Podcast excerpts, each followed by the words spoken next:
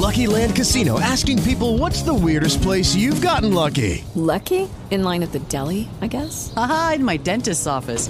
More than once, actually. Do I have to say? Yes, you do. In the car before my kids' PTA meeting. Really? Yes. Excuse me, what's the weirdest place you've gotten lucky? I never win and tell. Well, there you have it. You can get lucky anywhere playing at LuckyLandSlots.com. Play for free right now. Are you feeling lucky? No purchase necessary. Void where prohibited by law. 18 plus. Terms and conditions apply. See website for details.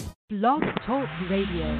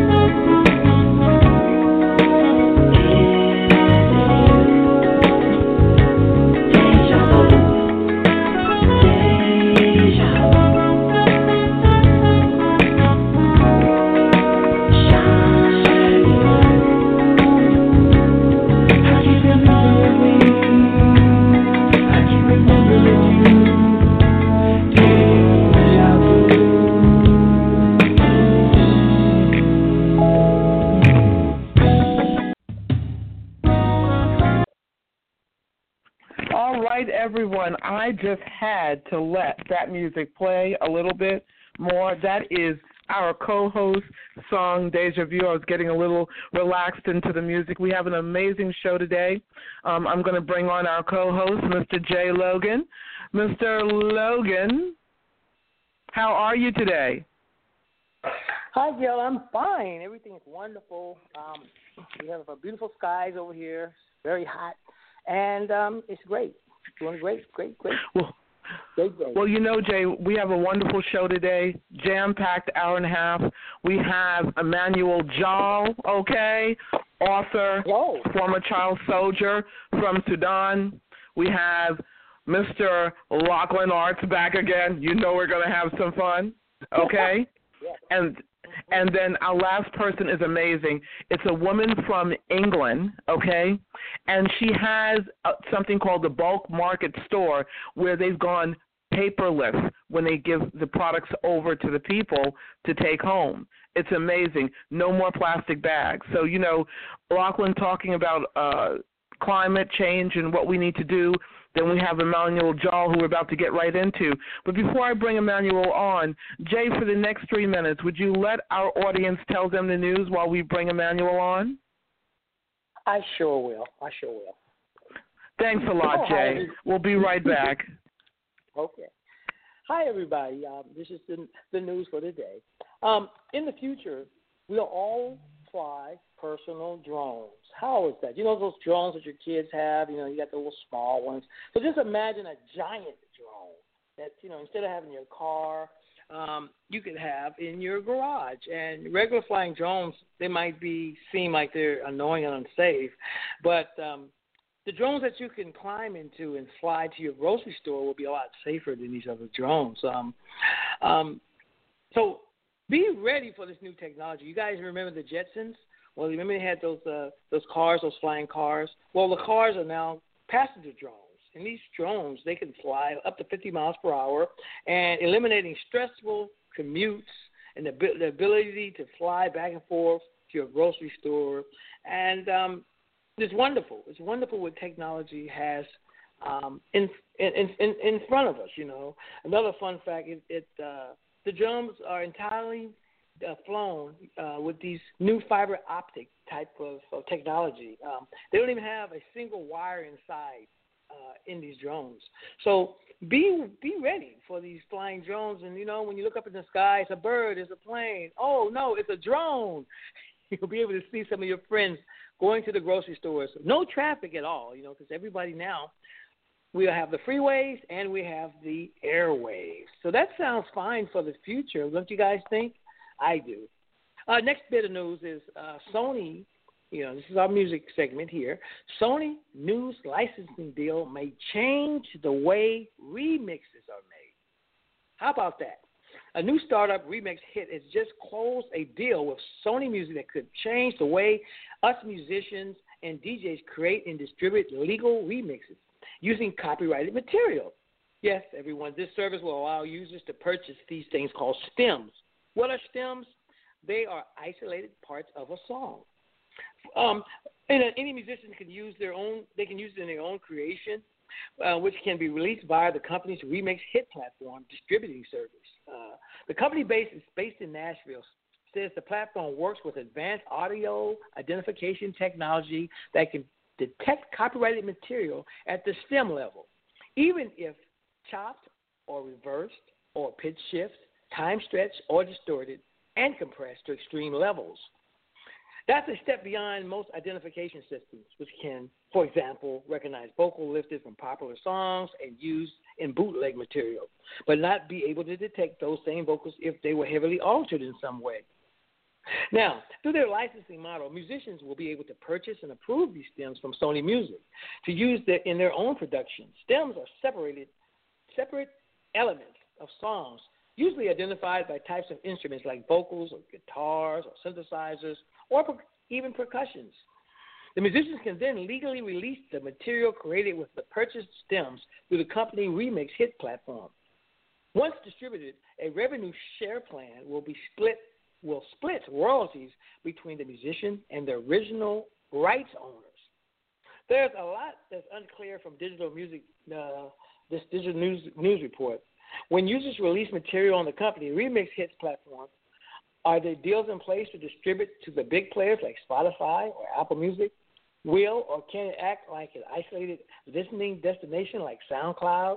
Is it legal to distribute the songs yourself outside of the Remix Hit platform? If you purchase the stems, can you sell songs created with stems purchased from remix hits? What will the price range be to purchase stems, and how will the price be determined? Will Sony Music entire catalog be available, like Michael Jackson stuff, or Mariah Carey stuff, or only portions? So these are these are all questions that we have. Um, legally remixing samples using has been a plight for the music industry for years, not just because of musicians, but a complete generation shift towards digital consumption that has outplaced ancient label models for income.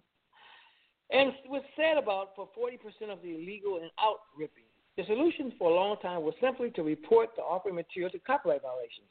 Some platforms like SoundCloud still engage in what's called what is called strikes. There have been some movements in recent years for labels to work with content platforms. YouTube signed a deal in 2012 with nine labels that allowed for users to upload copyrighted materials and direct ad revenue back to the rights holders. But the area of DJ remixing and music specified streaming platforms has continued to be sticky in terms of navigating clearance and revenue. Sony, it seems, is leading the way for majors to adopt new ways of looking at gray areas of music that use label owned content. It also recently signed a deal with Dubset, a service that takes music created with copyrighted derivative material, often remixed, and clears it use with original rights holders for legal distribution and revenue sharing. Dubset is also reportedly working on a deal with Universal Music or uh, MCA or uh, MCA Music or and Warner Brother Music. These are two different ways to look at legalizing samples, remix, along with other beta platforms in developing track layer. well, Jay, I'm sorry to interrupt you, Jay, but we have Emmanuel Jal on. Oh, okay, wonderful. Emmanuel, say hello to hello. Say hello to the audience, Emmanuel. Hello, hi. So this is Emmanuel Jal, everyone. Emmanuel, do you remember Jay Logan? Jay, this is Emmanuel Jal we had on before. Hello, sir. A while ago, yeah. Yes. So, Emmanuel, you know, the audience is so excited. And, Jay, um, why don't you say hello to Emmanuel? Hello, Emmanuel. How are you? Hey, hi. Thank you. How are you doing? I'm doing fine. Good to have you back on the show, man. Thank you so much. Uh, I'm really excited for it. Let's rock it. Well, you know, Emmanuel, we want to get right into the show, okay? And since we know your, you know, audience, we have very little time with Jay today, uh, Jay and Emmanuel today. So we're going to get right into the show. Emmanuel, you know, you are an author. You are one of the most well-known hip hop artists out there. You've done work with Nelly Furtado. All right, you are a documentarian. You are an entrepreneur. I mean, you are so many things. And you know, since the last show, we're so happy to have you back, and you're just doing so much more. So before we get into the show, Emmanuel, we just ask that you tailor your answers to each question because we don't want you to let all the good stuff out before time. Is that okay with you, Emmanuel? Fantastic. Okay. So, Emmanuel, you've done the movie The Good Lie, right? We're going to start way back to the beginning, okay? A young man who leaves, just let our audience know, a young man who leaves to Sudan who is a child soldier. Share with our audience what it was like for you to come from Sudan to the United States at the beginning. What was the culture shock like for you, Emmanuel? You know, where I come from, the beginning was simple. And, you know, the life that we had, soul of my village was taken away from us. So hell came to us. And and since then we've been searching for peace. And every time we pray for a better day, everything just become worse and worse. But um, life kept changing. Now I'm now here, and uh, by first time when I arrived in U.S., I was also I was shocked. Europe was the first place I visited. Even Kenya, Nairobi, looked strange to me. Like you see tall buildings, you get dizzy. You know, crossing the the street, the cars, you know, things that we used to hear. Even toilets, you know. I used to be scared of toilets. You know, imagine go to a toilet. I have to look down into the toilet, thinking maybe a snake will come through. You know, following the toilet. You know, so there's a lot of uh, culture shock coming into the new city. Settling down was difficult because now you got used to running around to for your life. Now you're at a peaceful place, so the war begin to play in the mind. So before you're running for your life, but now everything there's a invasion of occupy your space in your mind, and this I'll probably call it maybe traumatic experience. Everything began to play itself, things caught in the past. So that was the challenge, you know, of being in a peaceful place. Wow. Well, Jay, I know you have a question for him. I sure do. So, Emmanuel, my question is what first changed you for when you came to the United States as a child soldier? Mean, you know, being in a concrete jungle is a big challenge. You can see a banana, you have to buy it. You see nice shoes, you have to buy it. Everybody was bogged their own battles. Now I would say like the battles are fought in the mind and won in the heart. You find people are running away from something that is not visible. And you know, it's strange than where we come from. You know, even though whatever is chasing us, we can see it. At that time, you know, the only time you can starve is when there is an ambush. But through, in, you can go in the forest. If you go to a different village that is of a different tribe, you can get food for free. So I came. There's two worlds. You know, the world I was in and the new world was different. You know, I would have just gotten lost, like most lost boys who came out that didn't have enough support or didn't keep their vision in heart. Some of them are in jail. Hmm. You know, they hmm. just got locked up into the system, and they didn't know how to handle it. and we had a dream of coming to this place of milk and honey, where rivers are paying with gold and silver, which was actually true. But now coming here, yes, the master will provide you what you want, but what the master takes back from you is more than actually. It's more. It takes everything. Your heart, your mind, your soul. It takes everything. So now learning to hustle and maneuver yourself to, to come above survival state is a challenge. I think one of the things that helped me to be able to to manage myself, not only in the U.S. or the areas I've gone, is purpose. I was a lucky kid to discover my purpose at a young stage and just kept hold on it. And I would say, what is purpose? It's surrendering yourself to a cause bigger than you. You know, and when you immerse yourself in your purpose, you gain courage. You immerse yourself in your purpose, you begin to relax. You become calm. You see the future. And what was the purpose? I always wanted to be, make a difference. I wanted to be a part of a solution. And I kept visualizing as a kid that time, and that created luck for me by changing my environment and having a positive attitude toward any situation I go through, living my life of gratitude. As a kid, I understand those things give me joy and internal strength to be able to focus and appreciate every new relationship I have and learn to leverage, despite the traumatic experience that I had. Because you know, when you come from a traumatic situation, everything is taken away from you. Your love is taken away from you. Your confidence is taken away from you. Your courage is taken from away from you. You know, your sense of trust is taken away from you. You're locked in a world. You know, it's like invasion of demons that have occupied space in your mind. Nothing else matters. The things of the past holding you in the present.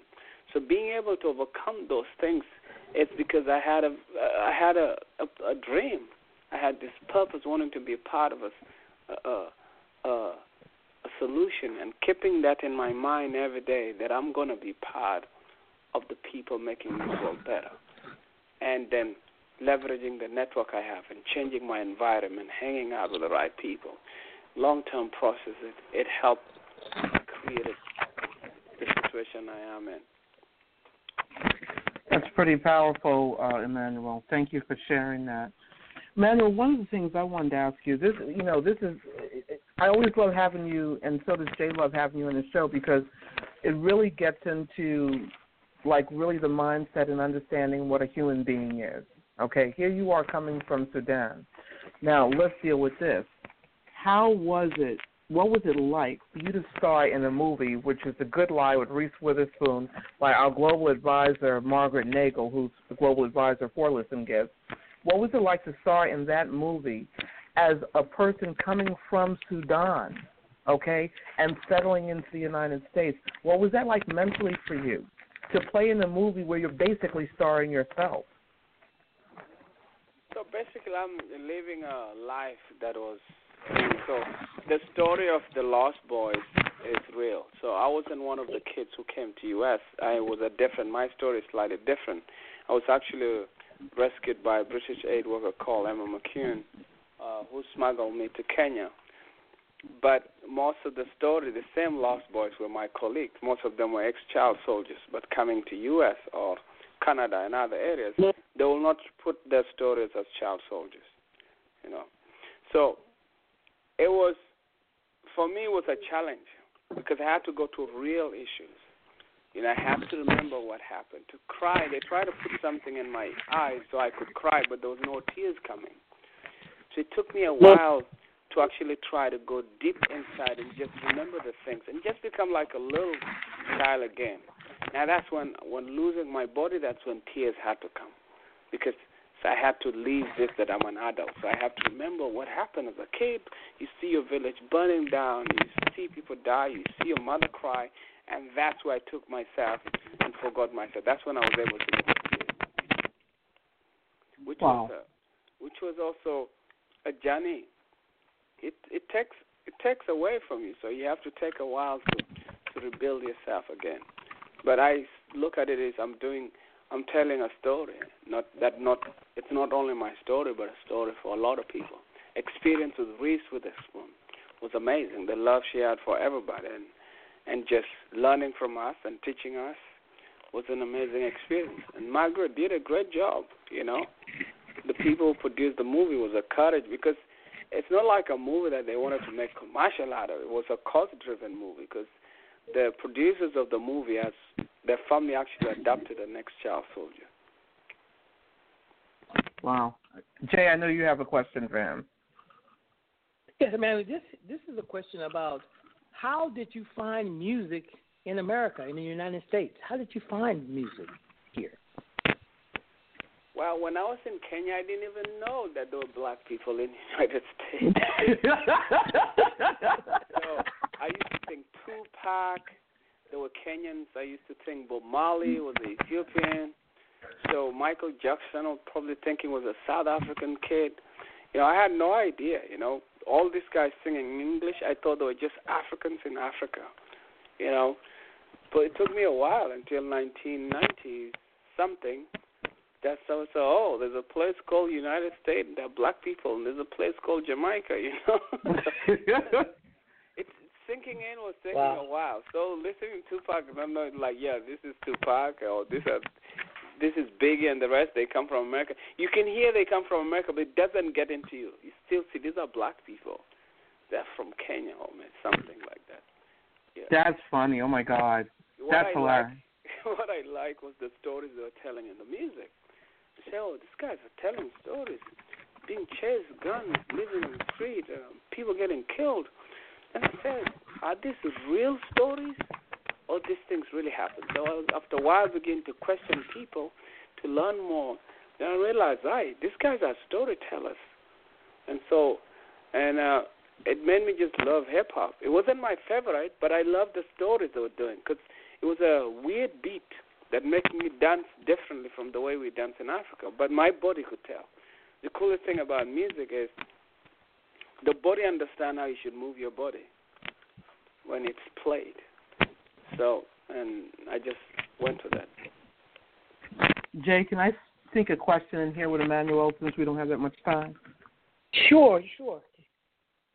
You know, when you talked about music tells a story, Emmanuel, I heard you say that.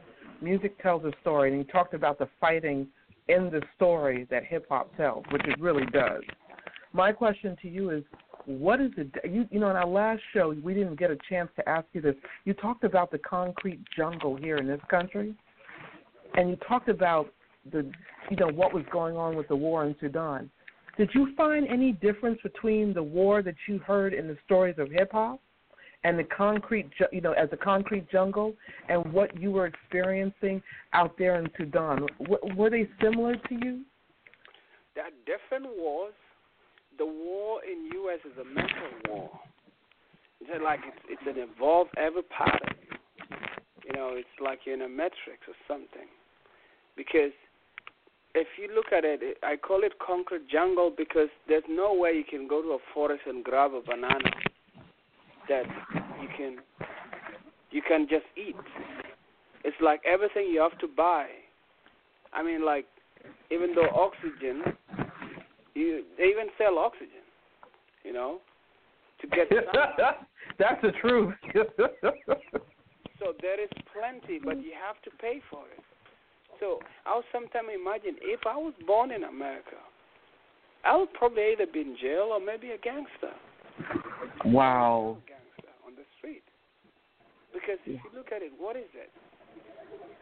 So we have to understand what is poverty. You know, there, there are major things that control the mind of a human being and make them act like an animal. And this is fear of not knowing what is happening tomorrow, fear of not know what's going to happen to your loved one, fear of losing your life, fear of poverty, fear of failure. We see poverty is real. You know, poverty is real. And if you are in a place where there's no opportunities, or the opportunities are scarce, what will happen is you'll be in a survival state. Now, you're not going to be thinking ahead. you'll not have time to engage your mind to think ahead and solve complex problems. Because the space, you know, poverty is like trauma. It occupies space on the back of your mind. There is bills to pay, you know. Right. So you're always thinking about the bills. You're thinking about me, me. So everything is just me and around. And also that you're getting hit by things that you don't need. Okay, you gotta buy this. There is something called Kavasha. There's something called Nike. There is something called this. So now everything that you make, you've been hit on a psychological state you spend.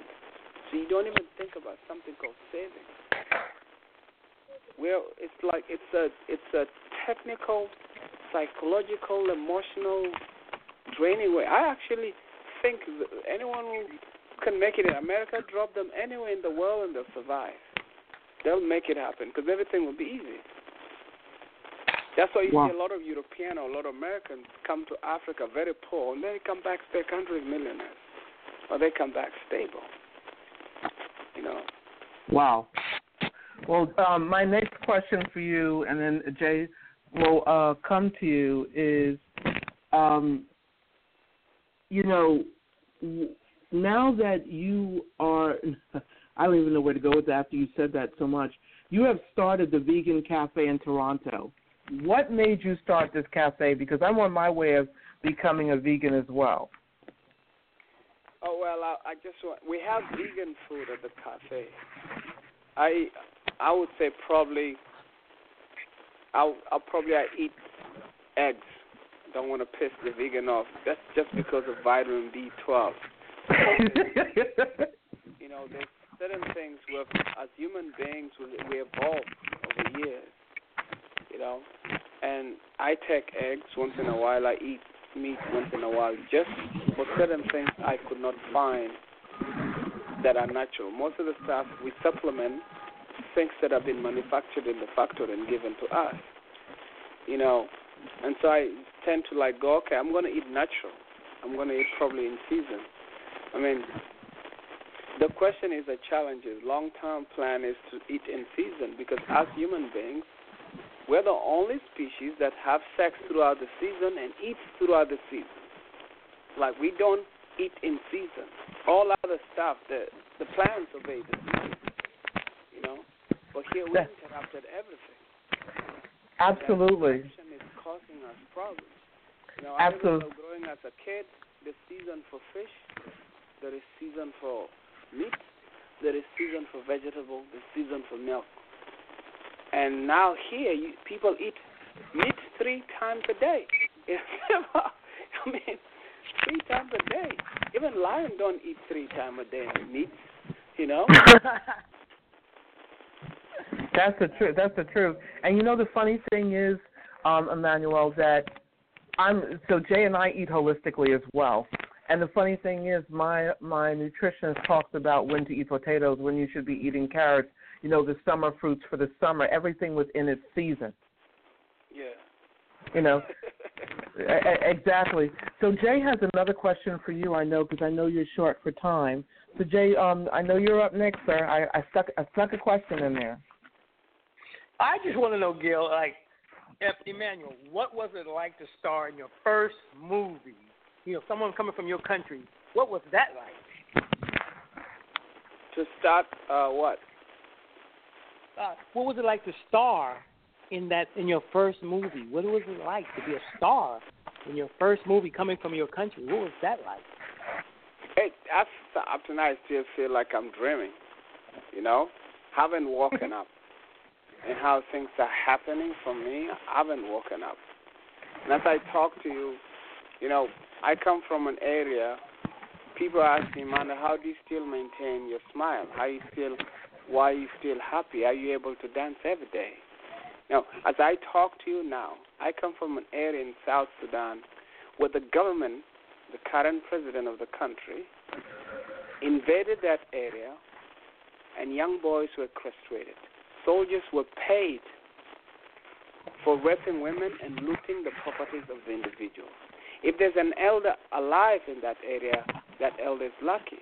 Most of the people are under protection of the UN. Those who didn't run got killed, and those who are hiding in the bushes are getting hunted. Now, my brothers, all my family members, are in the refugee camps. They can't get out because if they get out, they can be targeted. So now that has happened for three years.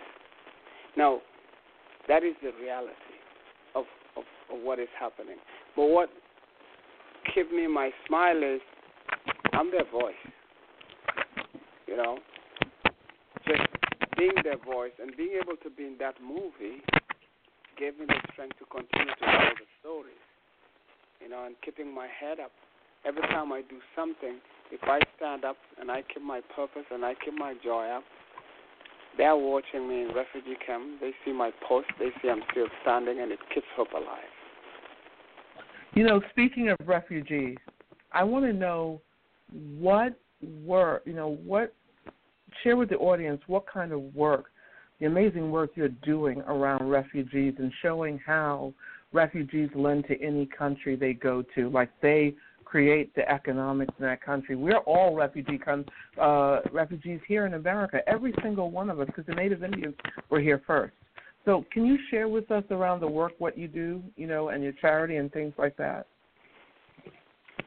Well, what I do is I'm a recording artist, so I share my experiences for social emotional learning to create conscious global awakening. And I believe every person has a story. So when we share these stories, they bring us together. They make us grow. They help us find our purpose. That's what stories do. And so, who's a refugee? A refugee is somebody. Nobody want to leave their home area just to go to somewhere else. They're economical refugee, those who run away to look for a better job.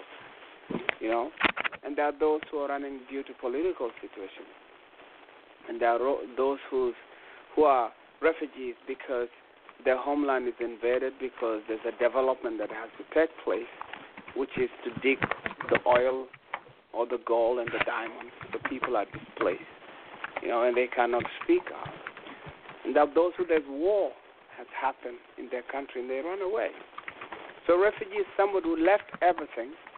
And if you want to find out why a refugee ran away, mostly it's not for them to stay alive it's because they want to know if any of their members is alive, and also also they want to tell the story of what happened, so somebody can know this happens. Most refugees run. That's keep them to, to survive in a longer way. They're not thinking about, oh, I'm going to die. They're thinking, I want to tell this story. You know, and if I can meet my family members, that would be great. I want to know what happened to them.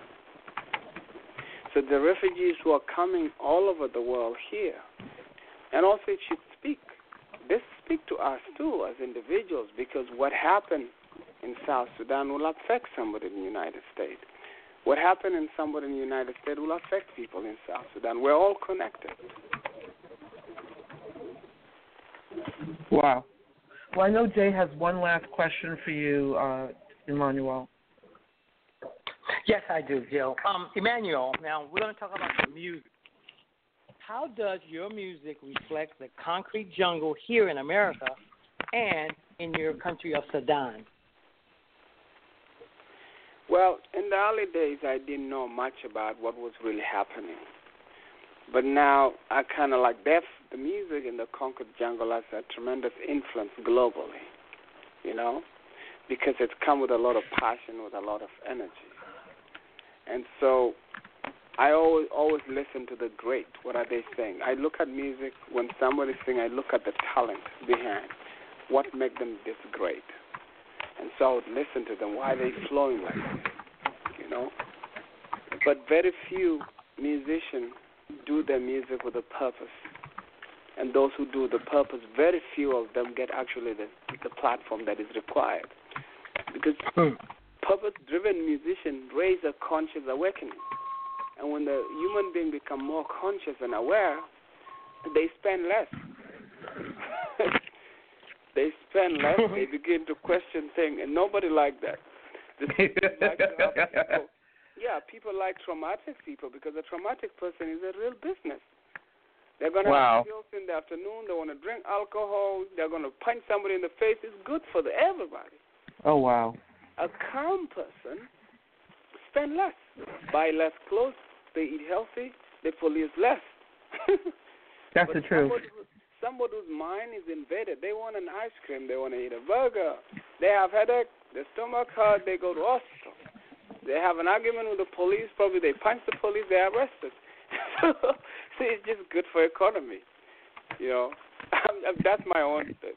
That's my own. No, I, I I tell you, Emmanuel. I know I said it's the last question, but Jay and I, as you know, um, we're in the business side of the music industry as well as songwriters and musicians, and I want to ask you this. You know, you that last part you just said, traumatic, being traumatic is a business. Okay. I won't say who, but a music artist just came out with a number one hit, and everyone thinks it's a great thing. I think it's great that she's gotten up there but I don't think it's the music that represents us who we are today. It may represent what's in the hood, but even in the hood, that is not really there today. I want to ask you: Do you think that? What do you think about people purchasing music? You know, I'm going off. I'm going off base here. What do you think about people purchasing music, virtue versus just streaming? I think to purchase music will keep the artist going on yeah. You know, but we have to go with the technology now. So the new technology has offered diversification, where now the monopoly industries don't control everything. So now we have Facebook and streaming. People are able to have more music. And music is almost like free now. But it also goes into the conscience of the individual. There are those who still buy music, they buy merchandise just to keep the artist going. You know? Yeah. So even though the industry is changing, as long as you know what you're you're doing, it shouldn't affect uh, where you're going, really. because we are all human beings. We all adapt to, to environment. We adapt to to seasons. We adapt to how things go. So it's nothing really for a lot of people to worry because if they start worrying, they create the reality of what they're magnifying in their mind. So I think if you look at what become a hit, look at the reflection of the leadership in every country is the society. What are you feeding people? You know? So if it's not in them, they'll not respond to it positively. So certain music respond to us because it's in us. Now, I want to go this way. For example, you play a conscious track, and you uh, play the other one what are the chances of a conscious track becoming a hit depend on the consciousness of the people in that area, you know.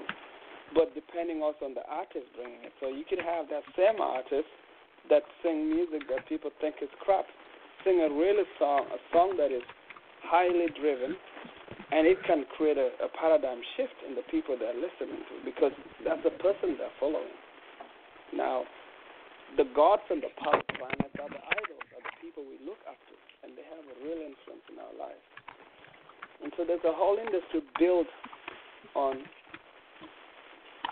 on understanding the psychology of the people. You know, I remember when I used to do music in the past, and I was told your music is too deep for the audience. We can't play it because we don't want these people to think that stress. We just want them something that they can check their leg move on because there's a lot of stuff going on. You know, conscious music makes you think, makes you stand, makes you question, makes you reason, makes you search yourself. And to other people who benefit from from the suffering of the uh, majority people, they would not want conscious music to go ahead. You know, but there's other avenue where conscious people go for the conscious music, like what you're doing. You're doing a, a powerful work that is conscious awakening. So you're a threat to other industries that feed on the stress of other people. You're more interested in uh, building the people. You're more interested in providing context. You know. Wow. but before I leave, I just want to say, like, I'm, uh, I also like I'm into the food. So Jalgua Cafe in Toronto is just like my office. But the big thing is I have a, a food product called Jalgua, which people can put in their smoothies, or they can make energy balls with it, so people can check it out. But the thing that I'm really more into nowadays is I'm more into holistic. Yeah. I'm more into a person connecting with their inner being. I'm more interested in understanding their mind. And so I do those workshops nowadays in Toronto or globally when I'm traveling. So. You know, Emmanuel, we're doing a workshop tomorrow um, for musicians and artists around this, and and Jay knows I've been with my nutritionist for over almost 20 years. I, oh, now, just told my age now. Um, and so we start with how can an, how a musician approaches their career and their creativity by what they eat in their system and the energy from which that food comes from. Wow.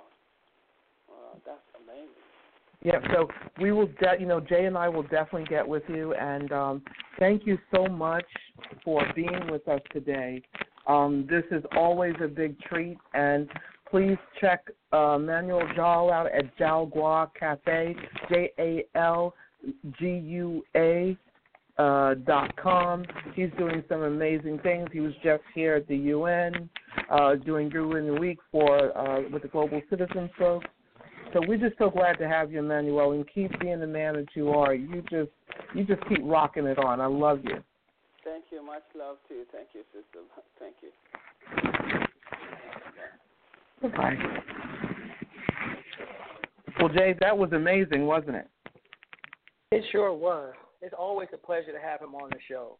It just it just opens up how fortunate and blessed we are being in this country and having the freedom to be ourselves. I tell you, it's um. I mean that's he's really he's went through a lot, and that movie is it's such an amazing movie. After you turned me on to that movie, Gil, it changed my life. You know, I really enjoyed that movie. Me and my mom watched it, and that that was a wonderful movie. And um, you know, he's done he's done amazing things by bringing his family over here and um, and showing the world how it is in his. Wow. Do we still have you, Jay? Yeah, I'm still here. Okay, great. Well, Jay, you know, um, I tell you, I don't know what else to say. I just, I'm, I'm just, my words are taken. Yeah, it's it's just it's it's, it's just amazing. You know, after watching the movie that Emmanuel was in and did, watching the struggle, or even just to him to even get to our country, it's amazing that he even made it over here. And that's a feat in itself, you know, coming from over there and just listening to him how he was telling us about he didn't even know, which is funny. He said, I didn't know that uh, all these artists uh, came from America. I thought they all came from, you know, Kenya, you know, Michael Jackson and the whole gang of them. so I tell you, exactly. They don't have a clue. Well, you know what, Jay? We can't talk long because we've had Laughlin Artz waiting, and you know, we're about to take this whole conversation to another place. Okay, guys? So when Laughlin gets on, we really have some fun. So Laughlin was on last week, and we're just going to bring Mr. Artz right on in. Is that okay with you, Jay? That's wonderful. I can't wait for him. Mr. Laughlin Artz, welcome, welcome, welcome, welcome. Well, thank you, thank you, thank you, thank you. We are sorry we had to keep you waiting, sir, but Emmanuel Jal oh. and then you and then so many oh. you know, you guys have such great stuff. Oh. We don't want to let you go. You know, what can I tell you? No. We may have to keep I you a know, little bit too, but Oh, We I can't know. help we, we it. only lost we we only lost a couple glaciers in the meantime, so no big deal, not a problem. yeah, yeah isn't it the truth? Well, Laughlin. it is the truth. Yes. I tell you, it, it truly is the truth. Well, you know, Jay, you know how we do here. We're going to get right into the call. Laughlin, you know the spiel a little bit. We're going to ask you hmm. to just tailor your answers to the question so you don't give away all your goodies too fast. Is that okay? Yes. Well, n- now I get now I really know the drill because I don't I don't assume that I know what the goodies are. I'll just pretty much hold back everything, and then you can let me know how to let it out. So I'm I'm getting with the program. I think. We got to be careful how you let it out now, you know? Okay? So, how many times have I heard that? Okay, let's go. well, Jay, so you know, uh, you, I know I'm afraid too, Jay. I love when Laughlin's going because we never know where we're going to go. you know, so absolutely. So we're changing energetic uh, energy right here. You know, having both these men on is amazing. Emmanuel and Ben Laughlin. This is fun. Laughlin, last week we were talking yeah. about cl- climate, hurricanes. You know, yeah. we're going to go yeah. right into this based based on your knowledge and where we are now. Will Yeah. we continue to have several hurricanes as far as you can see and you know the experts that you're around as much as we have now? And do you think that we can do any eh, you know even with let's say you mobilize 100 million people right now, right? Just That's right. say. That's right. That's right. Will, That's right. will we still will we still be able to do anything about these hurricanes that are coming now? Well, no. Okay. So in terms of you know there is there well look there's a temperature increase that's already happened. All right. So that's not going to get reversed. So we've already increased one degree Celsius above pre-industrial temperature. So that has already happened, and everything that's happening now in terms of all the weather-related incidents, the hurricanes, the tornadoes, the you know everything that's happening that's completely directly related to the increase in temperature, that's already happened. So we're not going back. Um, and then with the carbon that's already in the atmosphere, we're going to go to at least another about 0.3, 0.4 degree increase. That's locked in. There's nothing we're going to do about that. So we really are riding the tide of of something that's already been set in place. So what there is to do is to deal with that this is what we've done. This is, you know, we made our bed, now we got to sleep in it. And uh you know, so what can we do, you know, in terms of emergency response and all the stuff that needs to be happening now in response to what is happening and what will predictably continue to happen. And at the same time, the actions that we take now will will put a cap on the the severity of how far we're going to take it. So, yes, we're having hurricanes, but but there are still places that aren't underwater. Yes, we're having hurricanes, but there are still places that aren't flooding. So the actions that we take now are not going to do anything about you know what's going to happen in the next four to five years. The hurricanes are going to continue. They're going to get worse. That's the way it's going. But we can cap the severity of um, we can cap the severity of the magnitude of how far we're going to go, and then we can start to decline. So we can cap, you know, that it, it won't get worse than a particular point, and then we can start to decline. Wow. Well, I know Jay has a question for you. It won't be too bad. Don't worry. We won't get you this time. Well, I'll, I'll tell you that when she's done asking. Go ahead, Jay. oh, the question. Uh, we we hear that you're in the United Nations incubator. So to speak for 2020 or bust, and students Yes. are working on your apps, what will Yes. this look like? Um, you mean what does what does being in action look like? Yes. no, what does the app? Yeah. What is, yeah, like what is what will What the is the app, app? look like? You know, going Okay, going through this incubator. Good. Okay, good. So, so like, so what it's going to look like once we're done with the upgrade is that is that Yeah. That'll work I'm- too. yeah okay well, yeah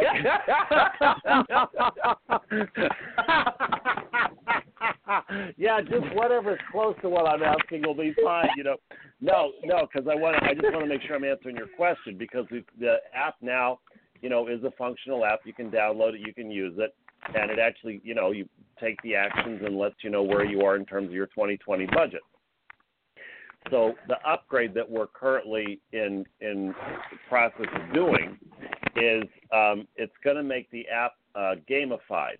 It's also going to make the app regionalized. So what that looks like is, you know, if I'm you know a teenager in China, um, I can go on the app and in the pretty simple order, I can design my own version of the app that's going to be specifically for teenagers in China. And what are the actions that those kids are going to take, and what are the kind of things that they're going to do, which are going to be very different than if you've got, for example, somebody who goes to Dartmouth and they want to get in there and, and you know reconfigure a Dartmouth app so that everybody from Dartmouth can go in and actually play the game as someone from Dartmouth. So we want to have it be that groups can actually get established, and then they can do their carbon reduction as a group. So how much of a reduction has the you know AFL-CIO, for example, done if they want to be a union version of the app, or you know the Garden Club in Cleveland, you know with their version of the app, whatever that is, and then they can compete against other groups. And uh, so there wants to be a competitive nature to it, also a very um, specific kind of return, individual return. People like instant gratification. You know, so for example, I'm not going to eat meat today, so I can go on and say I'm not going to eat meat today, and it says, okay, now you've got 10 points, and I can start accumulating points. And then with the points that you get, you can get prizes, you can trade your points, you can um, sell your points, whatever that is. So that it, so we want to get the app so that it's something that people want to want to be addicted to it, right? Like Pokemon, like um, um, oh, you know that what's a Candy Crush, you know the kind of stuff that you see everybody playing on the train. We want to have it be so that when you're on the train, people are playing twenty, twenty or bust. Got it. Wow. Wow. That's pretty cool. Well, Jay, you have a new game It to is. play with now. Oh, yeah. So, exactly, you know- it's the ex- it's the extinction game, baby. Come on. So, so what were you about to say, Jay? You're not going to play. You're going to play the game, right, Jay? Well, you know, I'm in California and I'm, I want to play the app, but I just wanted to know, like, for years out here, Gail, our eyes are burning. We have headaches out here. We have problems Yes. breathing. So we have the Yes. biggest smog thing out here in America, over in California. Yes. So when you come out here uh, next month, Gail, enjoy the weather because uh, you won't. Out, whatever you need, if you need an oxygen tank, I'll get you one. Whatever you need. Oh my gosh. Damn. That's why we're so we're so about this emissions thing out here, Gail. It's horrible. It's terrible, especially in LA. Terrible. Can't even see the mountains. Yes. Wow. Wow, that's scary. That's pretty scary. That's pre- that's that's really scary. Well, you know, um, Laughlin, it's probably Jay, Jay's fault that this has happened. Oh. You know, hmm because he didn't put his garbage out. Um, but oh, you know, Oh, I see. I see. So it's Jay. Jay is. We can say why is climate change happening? It's because of Jay. it absolutely is. And you know, I've been trying to tell him for a while not to do this, and he wouldn't listen. Uh-huh. But I figured now, since you're Uh-huh. on the call, he might listen. You Oh. know, so we're going to go that into the next. something? Is Yes, I had to. I had to tell Laughlin on you. You know what I mean. So we're going to go into the next question here, Laughlin. Absolutely. But I really, But I really had to tell on you here. I will. Good. Brazil is Good. part of. You know, Brazil has one of the biggest part of the ecosystems for the Amazon forest, right? Yes, and yes. They also have a plastic bottle issue too, and garbage issue, and they're, and they're trying to rectify it. They're trying. They're, they're very Yes. much trying to rectify it, which is good. But on the other Good. hand, they they just opened up their Amazon forest a big, uh, uh, uh, I would say a huge amount of acreage to big business and big industry from different countries. Mm. Okay, Mm. it's going to affect Mhm. animal life. There's different species found in the Mm. Amazon every day. They're going to affect that and tribes who don't normally are not normally seen by the public and use this as their home. Okay? Mm. I want to ask Wow. you, how do you think this is going to affect North America? Let's just start North America and then the world, because you've been able to speak with ex- experts. Just in your Yes. estimation, you've you've been able to speak to ex- experts, and so that people really understand what this means. You know, and you know, here's the thing. yes, you know, yes. Manuel Jal shared with us earlier, if you had a chance to hear him, that Yes. you know, one of the things that goes on is that you know sometimes we we're not the enemy with the government. Actually, we're hoping that we're supporting the U.S. government by sharing this information Yes. with them because as much as they have people in place, you know sometimes they need help too. This is set up so that we are in partnership with our government. Mm. What do you think Mm. it will happen that maybe Brazil doesn't realize? with you know the Amazon forest going out to big industry drilling because they're just trying to do what they can for infrastructure to help the country, but at the same time That's we're right. taking away from the ecosystem with the Amazon, which is not much Yes. left and affecting how the balance of Earth is going now. So I know that was a lot, but I wanted to ask you what your thoughts are about this. All right. Well, first of all, I'm I just tell you right up front, I'm not qualified to answer the question. Okay. Okay. Now, as you know from lot, watching a lot of shows on TV, that certainly never stops people from answering the question. But um, uh, uh, so, but I will give you our take on the issue, kind of that that the the question addresses. All right. There are there is so much horrific stuff happening, including what you're talking about, right? You know what Mhm. Russia's doing in terms of opening up its Arctic uh, for drilling. I mean, you know, which which is just criminal, uh, you know, because it, the it, you know the the business side of it is well now that the glaciers have so have have so melted that it's now profitable. You don't have to drill as far to get to the oil, so it's now profitable to actually drill. Isn't that handy? So, um, but back to the Amazon. See, see, our our focus is solely individual. So when we look at a situation like the Amazon and we say, all right, as an individual, what can I do? I can't really do anything about that. Maybe there are individuals that can, but I, from where I sit, I can't. Now, so I got to look at what's the action that I can take in this business that we've got of reducing the emissions by 8 gigatons by 2020. What's the action that I can take, which I then can take, right? And then look at Right. the because there is there is going to be a connection.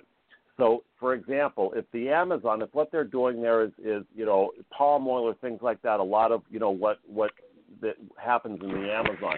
See, there's a direct connection between what I, the action that I can take and the um, value that's going to be gotten from what they're doing over there. For example, if we all stop buying plastic, it would it would not be good for business to keep manufacturing plastic, right? If we all reduced our beef intake, it would be much less attractive for them to be doing what they're doing in the Amazon in terms of what what they're doing over there that has to do with agricultural farming. So there is a connection, even though it's not a direct connection, between the action that I can take and what makes it attractive or not attractive to business to be doing what they're doing in the Amazon. So that's my take on your question. And again, in terms of the specific answer to your question, I just don't have the information. I'm not qualified to, to make the connection between what's happening there in North America. Wow. Well, I know Jay has another question for you as well.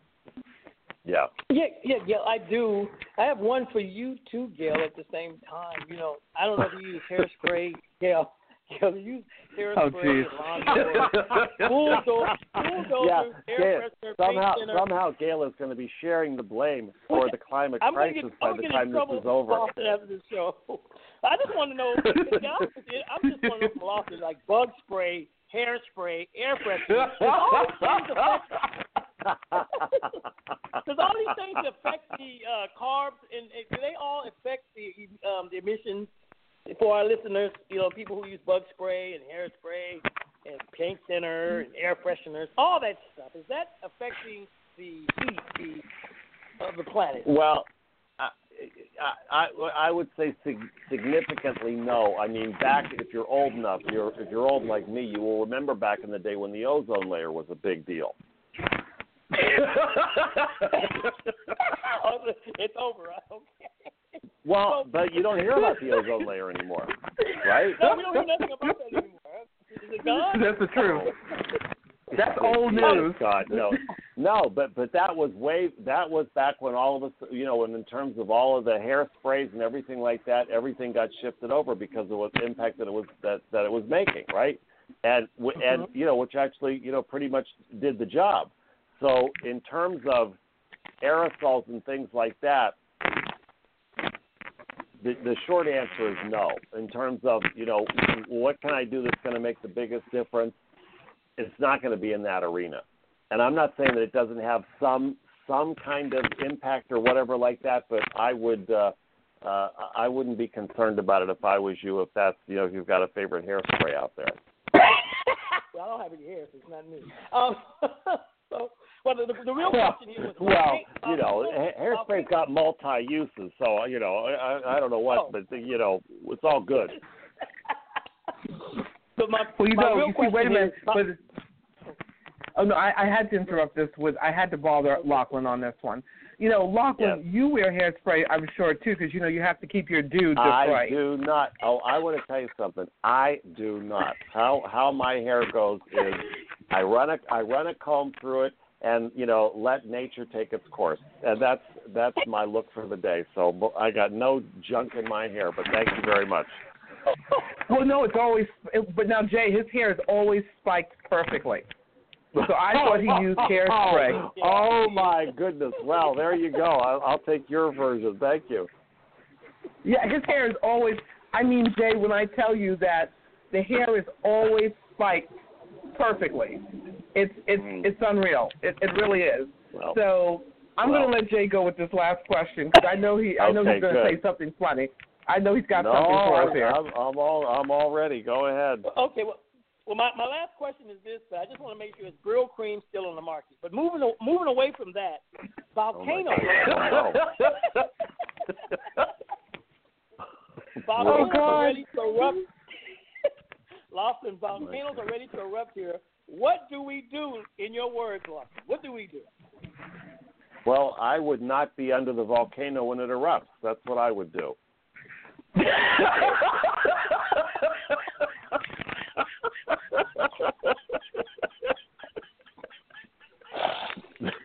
Oh. This all has to do with I can't even get the words you know, out. I mean, I mean, there's not much else you're going to do. I mean, I'm, you know, you're not going to stop the volcano. So, uh, you know. But this, does this all have to do with global warming, the hurricanes, the volcanoes? well, look, there, I, I, again, I, you know, I don't, I don't, I don't know what connection there is between climate change and the volcanoes. So, I know that I know that climate change doesn't cause the volcanoes erupting because volcanoes have been erupting since you know uh, a long time, certainly a long time before the Industrial Revolution. So I don't know the impact that climate change has on volcanoes, um, and uh, I just don't know.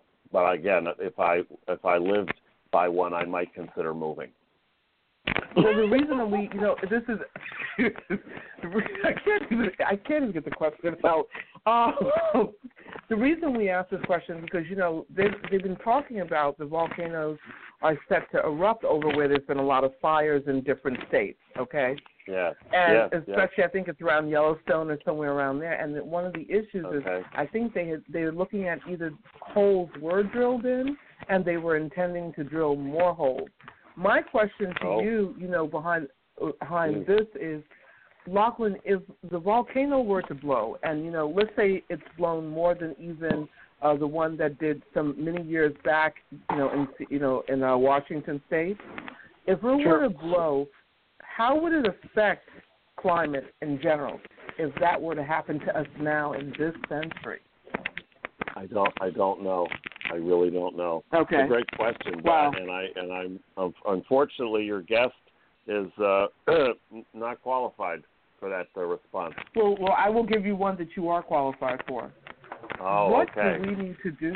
What What do we need to do to get each person here? This is something you know well. Responsible for taking on the actions. Like you have the app, but you know what? People will look at an app at times. Okay. yeah, and that's why yeah. I'm glad that you have that that that additive area of having it be a game that becomes addictive because Yeah. at least you're addicted Sure. to making a, doing something mm. that's going to help save your life. Okay. Yes. Yes. How do yes. we get our people out here to do this now? How do we get them started?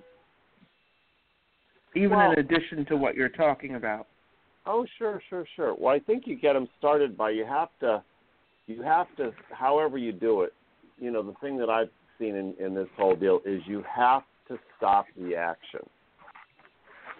So, for example, you know, I, I do lots of talks and presentations and things like that, and you know, and I tell people that what the experts will tell you if you're if you you know aren't gonna you know kind of behind the scenes, not in the press conference and everything, But what they'll tell you is is that in the matter of climate change, it's probably already too late. Now, when you tell Wow. people that, they don't they don't hear you, right? They'll hear whatever they hear, but there's going to be this instantaneous that can't be true, blah blah blah. It's just you know, it's like when you hear anything, like when you first hear, you know, your house is on fire. If that you ever heard that, or when you first hear that you've got a real, you know, a terrible disease. If a doctor's ever told you that, you know, there's going to be that initial deflection of it, like the denial of it, like it can't be. It's impossible. You know, there's there's just that natural what's there for human beings, and you have to stay with it and say and tell them again and tell them again, and eventually it'll be like they'll actually start to hear it. So, so to be able to be with the situation and get the situation communicated in a way that first of all the reality gets in, right? That it's not just this thing that you can stay hopeful about and some you know somebody's going to come along and fix it.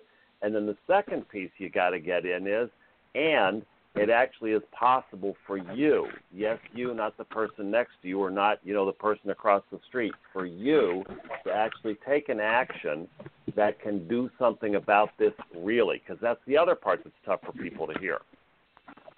Because it's, hmm. it's so much indoctrinated in us that the power's in the government, that the power's in the UN, that you're just an individual, you're just a cog in the wheel. You know, you don't really matter. I mean, it's just you know we are bombarded with that from the you know from when we're kids about how much of a difference we don't make. And so those two pieces, once they start to get in, the natural response, and I've never seen it be anything else, is that the person says, "Okay, great. What can I do?" Got it. Got it. Got it. Wow. So is this is Wow. this is, is off? Is this? So are you saying that at this point it's non-reversible, or do you think everybody has to just stop driving cars and stop everything, and we all go back it, to the old? there, there is there is the element that's non-reversible. I mean, there's all kinds of stuff out there that hasn't been proven in terms of oh, if we shoot sulfur into the atmosphere, if we bury carbon in lead lead encased containers in the ocean, all this whack whack whack stuff, right? But but what's up there is what's up there. It it doesn't you know it's it's it's there. The the damage has been done for what's been done. The extinct species are never going to come back. All of the things that we've extinguished hmm. are never coming back. Never coming back. The coral that we've you know is not coming back. I mean that we have just done it, and that's what there is to be responsible for and deal with it. But that's it. And now what we've got is here's where we are. Here's where we're headed if we want to end up somewhere other than where we're headed, this is what there is to do. And forget about why and who to blame and blah blah blah. It doesn't matter. The glaciers don't care. They don't care. The the action that, that's taken doesn't care if who's taking the action is a Democrat or a Republican, or if who's taking the action is a Muslim or a Catholic. The action doesn't care. It's simply a matter of does the action get taken or not. Okay, so if we want to keep where we at now, we have to do something to stay exactly where we at at this point. That's right. I get That's right. So, Okay. so it's get it. I simply get it. about not having it get significantly worse. Okay. That's where we are.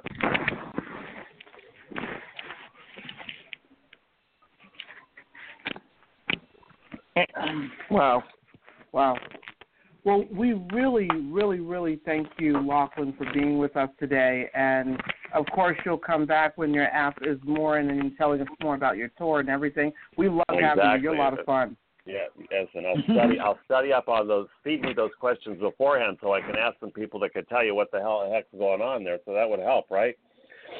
yeah, but you know what is also really great is the honesty because you know often many people will you know try to act as though they know when they don't. You know what I mean? Yeah. So yeah, and, and look, that and, is and, really and I'm the model. I'm the mo- I'm the model. You know, ordinary person walking around that isn't an expert. Okay, we we know what we know, but luckily I got experts around me. But I, you know, I I'm just the ordinary person, right? So that's this is who it's the the thing is made for. We didn't make this thing for experts. Well, I, I want you to ask them about the hairspray. So when you come back the next time. All right, fine. And I'll also Google Brylcreem. Maybe I can still get Yeah. you some that's on some shelf in uh, Topeka, Kansas, in the back of some hardware store. So you know we'll we'll Yeah, get you some. Yeah, you have perfect hair, so I want to know the secret. I just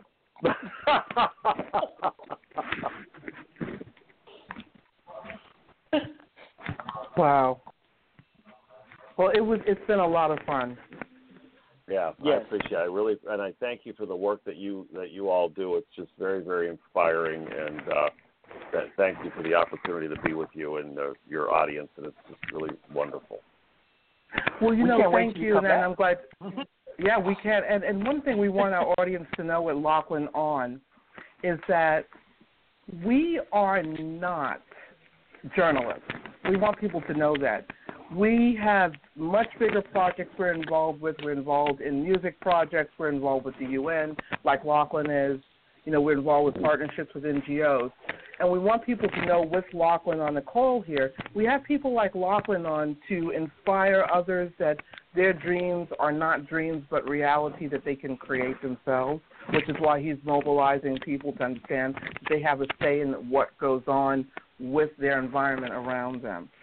So that's really why we're on is to inspire you to take your life on Mm. and be okay with what the outcome is either way because you've actually taken it on. Mm. That's why we're that's why we're here for this show. This is not, you know, to tell you the latest news. We do do that, but you know, Jay and I take our time out every week because this is something that we're committed to. We're not altruistic, you know, altruistic as they say, but we we know where we've come from and we know what goes on. Yes, do we we all want to, you know, the the mantra that Jay and I live by is being true to who you say you are Mm. being paid well for the talents that you have so that you can give back to the global community at large. Some people today don't get how hard the work is that Laughlin, myself, and Jay do. They think it's, you know, let's look good by it's the newest trend will help the community. When mm. they're not even connected to the community that they're serving, they're just connected to let me look good. And they tell themselves it's their purpose on top of that. That's not what mm. we do here. So mm. just really thank you, Laughlin. Really, really thank Mm. you. Yeah, yeah, you're so so so welcome. So welcome. Yes, Thank yes. you. So, Laughlin, we are going to let you go and have you back in the future and keep All rocking right. it on, Laughlin. Yay! okay, bye. Bye. Bye. Bye. So, Jay, I'm going to ask you to give a little bit of the latest news, okay? A little bit more. While we bring on our last guest, who's Ingrid Caldironi. I'm really excited about her because she's out of the UK, all right? And I did make a mistake with her audience on on um, one of our assistants made a mistake in what she does. She's a proprietor of Bulk Market in the UK. So I just wanted you guys to know that. And we're just really grateful, you know, for all our guests today. It's really been a blast. So this last one, you know, is new for us. We're not sure, you know, uh, kind of how it's, you know, what it's going to be like, but we are really excited about it. And right after, you know, just right after, you know, having uh, Jay here, it's going to be really great. So, with no, without further ado, Jay is going to share uh, some more news with you for the next three, four minutes while we bring on the other people. Would you do that, Jay? All right. Um, I'd just like to get into a little bit of DACA. You know, for teachers working through DACA, it's kind of a, this year. People haven't talked about it enough. It's been a bittersweet, bittersweet start to the school year from some teachers. Uh, uh, Mr. Jamie Balistrios uh, tried to contain his tears last Tuesday while teaching Brooklyn sixth graders about liquid gases and solids. In between science classes at a charter school in East New York, he broke down at his desk. Um, the government has just canceled the uh, Deferred Action for Childhood Arrivals, which is the DACA program, um, which has, has granted temporary protection from deportation to immigrants brought to the country at a young age. Now, under the DACA, as the program is known, they attend college and they obtain work permits to work here in our country. And many went back to the profession that inspired them in the first place. Uh, the last three years that this guy has been teaching was he had a world of possibilities for him and his students. Um, he's only 25, Mr. Uh, Balacero, and he's from the Philippines. He said today, I just didn't feel the same level of hope. And he's just one of the estimated 30,000 DACA recipients in New York who now face uncertain futures, according to the statistics kept by the city. Uh, the current administration gave Congress six months to come up with legislative solutions while allowing uh, these DACA permits to last until they're inspired. Um, and, you know, the DACA recipients, recipients, often known as dreamers, they have a wide impact in New York and all around our country. Small business owners, financial analysts, internet entrepreneurs, and nurses. So in May 9th, uh, 2016, New York State allowed DACA recipients to get licensed for teaching and 57 other professions. And after 2015, the court decision paved the way in the ruling for DACA representatives from Staten Island to become a lawyer. Um, the point I'm trying to make here is, you know, we're all Americans, and we should look out for each other. You know, um, a lot of these people came here when they were children, and they've become they have become great American citizens. Um, and so I just think that this serious issue should be brought to the forefront to try to keep some of these, you know, great citizens who are helping our kids, our economy, and are helping the whole American way become that. Because after all, we all are immigrants. And that's some of the news um, that I wanted to bring. Um, also, I want to get back to this flying car. You know, I, I really like this thing because you know I, I always used to watch the Jetsons and I, I I really really really really want to fly one of these things. I think Gail wants to fly one. We've been talking about these flying cars, you know, for a couple of years now. So so now they're coming out with these flying drones that you could you could use. If you can put your iPad in it, it has a touch screen. It's easy to use. You just select your destination and you sit back and relax. You don't even have to drive. No stressful commutes. No traffic. Nothing. So I'm all for these drones. You know, um, we need this type of transportation. It'll cut down on traffic. And um, could you imagine just being a, in a passenger drone and maybe a Uber passenger, uh, Uber, Uber, excuse me, Uber tra- passenger drone could come to your house, pick you up, take you to make your dress, groceries, take you to work, and fly back home. You don't have to worry about parking, parking tickets.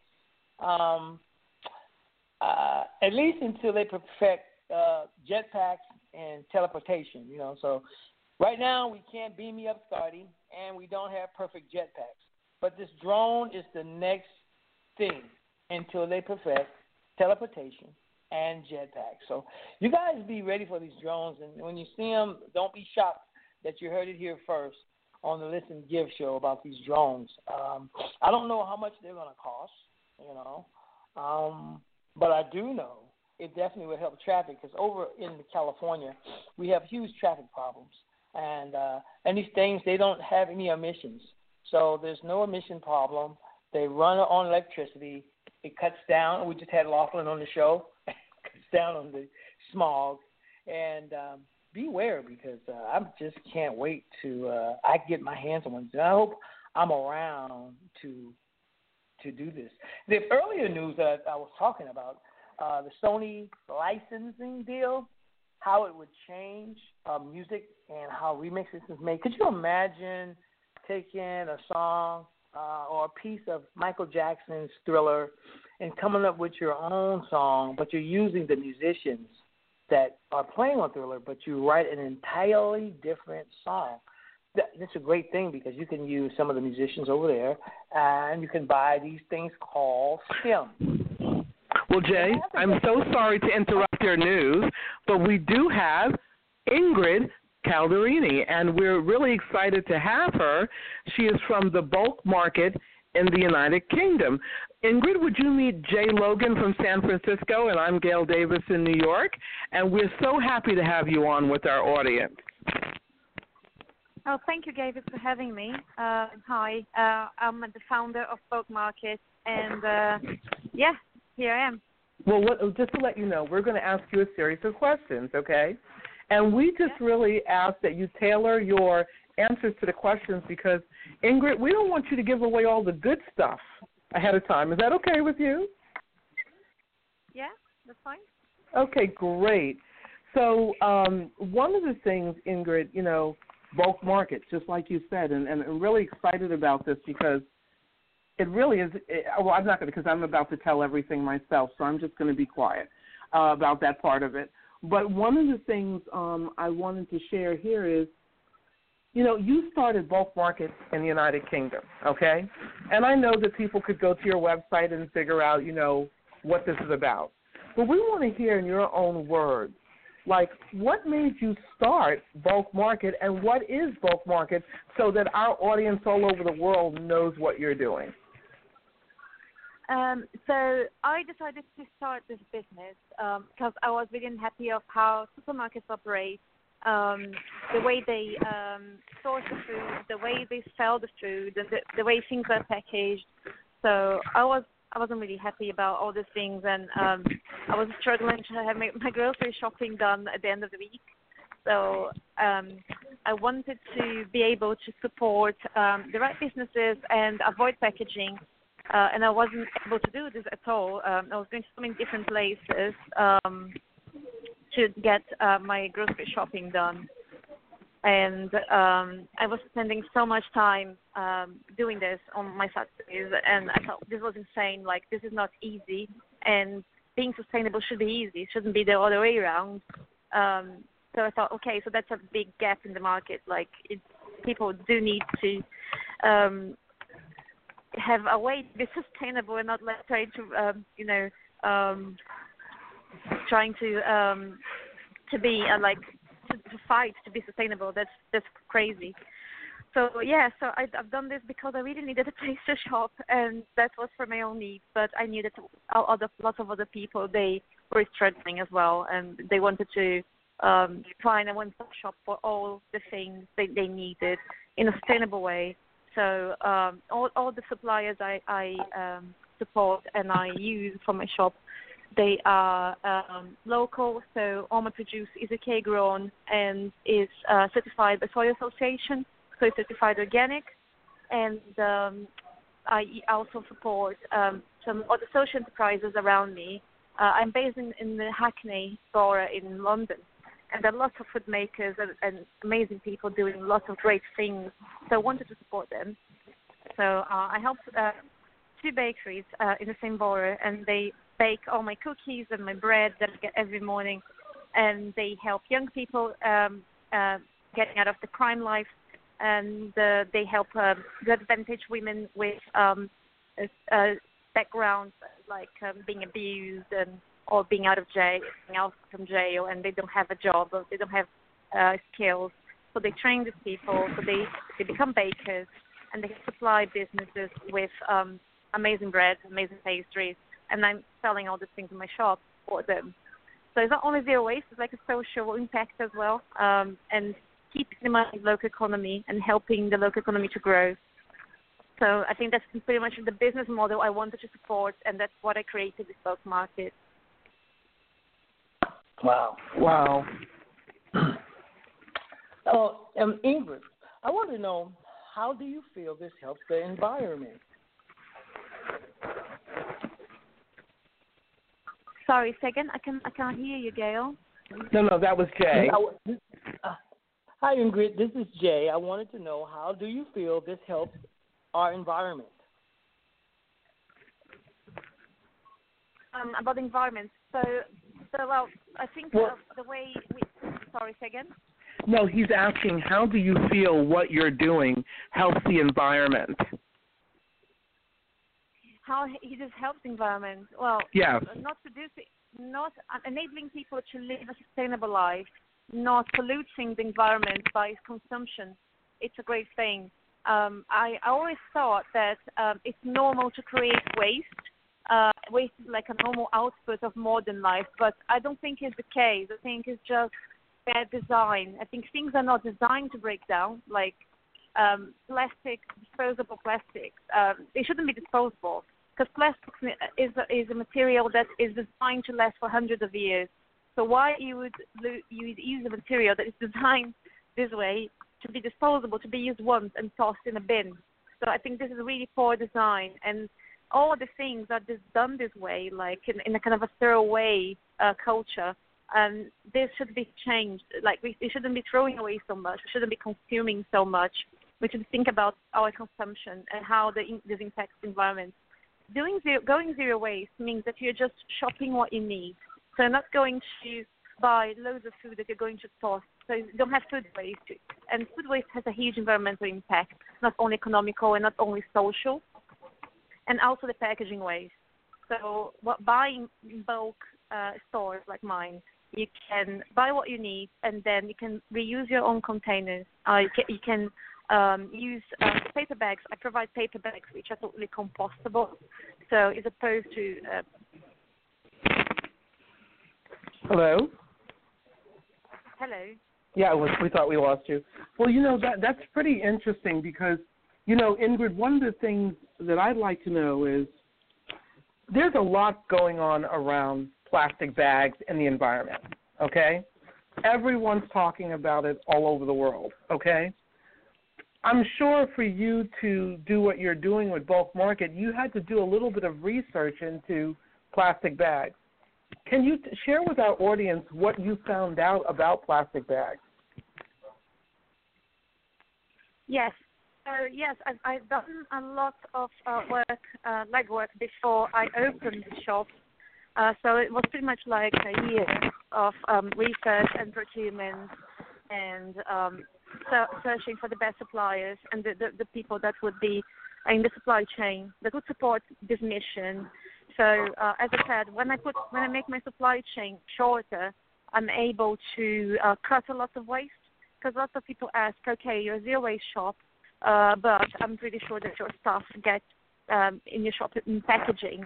That's true, but um, I, I'm able to reduce a lot of this packaging by um, shortening the supply chain. So when I use people local in the same in the same borough where I am, um, I'm able to um, get like um, a- different way of getting the things. Like as an example, I get my coffee from a local roastery.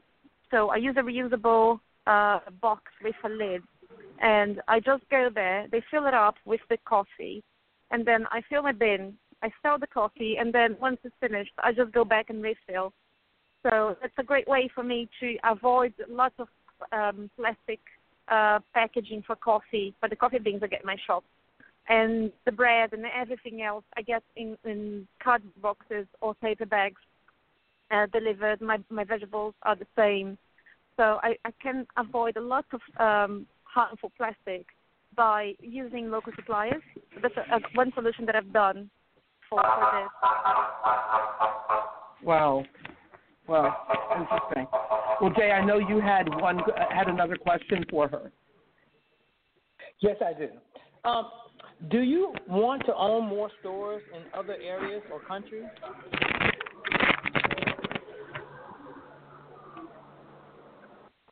Do you want to own more Hello? stores in other? Hello. Yes, he's asking, do you want to own more stores in other areas of uh, England or other countries? Uh, well, I think this is too early to say. Um, I do want to expand and grow um, and have more stores in London as for, like as a first step. Um, I, I I say this because uh, I have lots of people coming to my shop traveling from different places. Not only like people that lo- live local to Hackney, but they they travel from West London, from North London, uh, and even outside London um, my shop, and there's another shop in Devon. Um, So they are the both. So there's two shops in the whole UK, in the whole United Kingdom, and I think it's not enough. And there's huge demand for for for this business model. So I'm really confident that um, this can grow and more shops like this can open. If it's not my shop that's going to expand, I'm pretty sure somebody else is going to do this. Wow, wow. You know, one of the one of the things I would like to ask you is, I would like to know, starting this type of business. You know, every entre- entrepreneur, Ingrid, goes through something. Okay, every entrepreneur, and it's not easy. A lot of people think, "Oh, I'm going to start a business," and I just get started, and that's easy. Can you tell us what were some of your challenges, as well as some of the things that you thought were hard that turned out to be easy in starting this particular business, especially something that is sustainable, you know, and creates sustainability for others? Um, I think people, like lots of people, asking me how to set up a zero waste shop, or I want to do this. Uh, I am I, I think your shop is amazing and I'm inspired and want to change the world. I think this is all really cool. The, the problem is um, you do need uh, a lot of uh, research and you need to be prepared to, um, to like as I say to people, prepare like prepare to open your own business as you're preparing to cross the Gobi Desert. Like it's really difficult and you do need um, a lot of um, knowledge in uh, finance, small business finance, and accounting and management. Um, you know, doing up procurement and finding suppliers and contractors, and not only that, like all the, the legislation, all the regulations, like health and safety regulations, all, all this kind of training, uh, permits and licenses, uh, and also preparing um, for anything that you're not expecting, like um, I don't know, like if you're like well in London, uh, property is an issue, like commercial property. So you have a lot of dodgy landlords um, renting out spaces that are not really fit for purpose. So you can expect having damages or loss of stock. Prob- lots of issues like with uh, disputes, like legal disputes, like all sorts of things. So I think people really need to think about all the things and not only like, oh, okay, I'm going to set up a business, I have some money, and uh, I'm really inspired. I want to do what I what I uh, passionate about. This is really cool, but you do need to be prepared that like this is hard work. You probably will won't be able to give uh, as much attention as you wanted to your family, to friends for a while. You need to focus entirely in, in managing your business, and if you're alone, it's even worse. Like I hard. I, I really strongly recommend people being um, in at least like two entrepreneurs doing this together because I'm I'm doing this by myself with my dog, and it's really hard. And um, I wish I had somebody else with me um, to help. This is really important. So that I think that's the advice I give to people. Wow. Well, I know we have two more questions for you, and Jay has one question for you himself. Yeah. Jay, do we still have you? Yes. Um, starting this type of business, how has it been as an entrepreneur? Sorry, I me? cannot really hear Jay. Uh, Um, uh, uh, uh, uh, what did you What did you say, Jay? Can you speak a little louder for her? Yes, starting this type of business that you have now, how has it been as an entrepreneur? Like, how has it been for you, Ingrid, as an entrepreneur? Now that you've started the business, you found out what some of the challenges are. How has it been for you now that you've opened for a while? How has it been for you starting this business? Um, I think, um, well, it, it's kind of it's, it's a crazy gig. it's um, it's been amazing. Uh, like um, doing something that I truly believe and it's aligned with my values. Uh, it's really awesome, and uh, being able to help all these people coming to my shop. Um, all these people they, they were struggling to be sustainable now they can find easy and is uh, actually affordable because lots of people say oh being sustainable shopping zero waste or buying organic is too expensive i cannot afford that uh, actually the way i've done it uh, makes it affordable and easy for people so i am really happy that i am enabling these people to live a better, uh, like a better way, a more healthier lifestyle, and aligned to their values as well. So this is really, really um, um, amazing for me. Um, apart from all the hard work and all the stress and all the the things going on, like it's, it's really a crazy gig, but um, it's a worth it's a worthwhile one. Wow. Well, my last question for you, Ingrid, is this: You've gotten a lot of write-ups, uh, you know, from newspaper, well-known newspapers and everything. What do you, th- you know, what what was it that brought so many people to you? Um, I think because uh, it's um, it's um, something that um, is a kind of new concept, and um, well, not in. I mean, lots of other places in the world have a kind of zero waste shop, especially in in Europe, and US is getting really popular. But I think the agenda now is going really towards sustainability, and in in United Kingdom there are lots of um, newspapers and lots of articles about food waste uh, and now packaging waste and the impact of plastic pollution is coming up as well. So mm-hmm. I think it's going higher up in the agenda, and um, I, I don't know. I think um, it's just because it's a different way. Like people in London, they're always busy. They like convenience. It's a totally different way of shopping, um, and it's totally different from supermarkets. Interesting. Very interesting. Well, we thank you for your time, and we are going to check back in with you down the road to find out more about you. Uh, we will let our audience know there was a mistake made. She is not an electronic or, uh, artist. She is the proprietor of Bulk Market, which represents zero waste in the United Kingdom, and we will correct that for you. And Ingrid, we do apologize. Um, so oh, we're thank you. and and we're grateful. Where can people find out about you or visit you? Would you share that with our audience? Yeah, sure. So um, people can follow us on um, uh, our ha- Twitter handles and um, Instagram and Facebook is Bulk Market UK. So if you guys follow us on Bulk Market UK, you you know everything like what is going on in the shop and our plans and well all the updates, all the buzz. Well, we thank you so much for being with us, and we look forward to talking to you again. And so that is our show for the week. You have people like Ingrid Carter, Carterini. Carterini, is it right? Carterini? Is that correct, Ingrid? Caldironi. Caldironi. People like her who inspire us to be better, to do better, and go for our dreams. And it doesn't mean it's always easy, but when you turn your dreams into being fulfilled, it becomes something that you're proud of and that you're giving back to. So, with that, we say have a great week and we will see you next week. Thank you, Ingrid, for being with us. Thank you, Gail.